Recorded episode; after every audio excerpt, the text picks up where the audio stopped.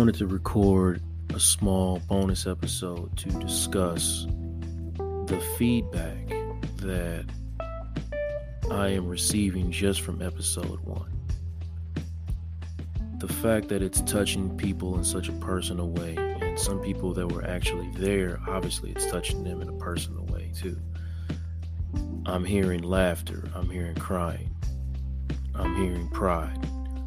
People are telling me, those that have listened are telling me that they're enjoying this conversation that me and my sister are having in episode one, and it's providing even some healing and some guidance for certain listeners.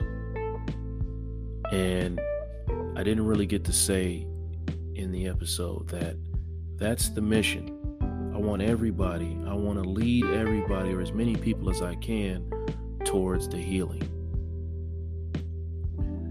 I want it to be understood loud and clear that you don't have to be where you are. You don't have to sit in that pain. You don't have to do that. But you have to put in the work. It takes work to move yourself into a healing space. And sometimes you trip up on that path. The journey is not always easy, but I assure you that it's worth it. So the feedback that I'm getting is inspiring me to do and say more. It inspired me to make sure that I kind of give a recap or outro to future episodes. And I didn't give a proper outro to this one.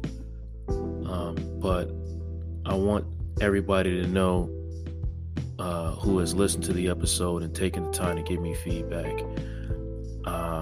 I cannot understate what your feedback and your calls and your messages have done for me.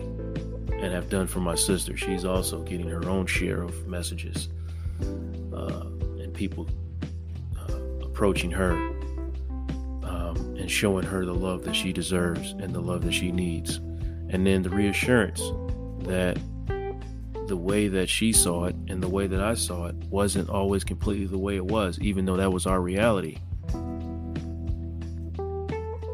Our reality isn't shared with everybody that experienced that loss. So to those who are impacted by the loss of my mother, Shelly, I want to say thank you for having the conversations with me this week, because she resurrected. She resurrected this week. And after a certain amount of years, you can start to feel as though the person that you lost is fading from your memory. You're starting to lose that connection. And the only way to resurrect is to have the conversations that remind you who she was in totality, or who, whoever your person was. I'm going to say she because I'm talking about Shelly. I'm talking about my mother.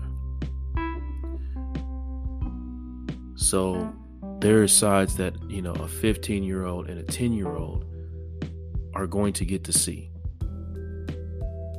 And then obviously there's sides of that person that you don't get to see, and those get resurrected through the stories. So you get a totality, an adult perspective of who this woman was as an adult. Who was she? And shout out to my Uncle Malvin, who called me and told me how she spent some of her last moments approaching people at a wedding reception individually and leading them to God. That's what she wanted. Going around making sure she knew that people understood, people in her presence understood that she loved them. To my Uncle Chuck, who called me and let me know he's not what I would call an emotional person. And I'm not saying he called me crying or anything, but I could hear for him, for his level of emotion, I can hear that he was emotional about the conversation about his sister. You know, to my children and to my my niece and nephews. You know, because I say niece because Shelly only has one granddaughter. And almost 10 grandsons. But when you hear that, you know, and some of you didn't get a chance, an opportunity to meet her, I hope that brings her to you, brings life to your grandmother, because she was not an average human being. She was an exceptional human being. And that's not me, you know, giving you my firsthand observation. That's the messages, that's the calls, that's the stories that people load me with to let me help me understand that this woman was exceptional. And then there is also my firsthand experience, you know. And the opportunity that my sister and I had to process that, to get an understanding of things that we did not understand from one another.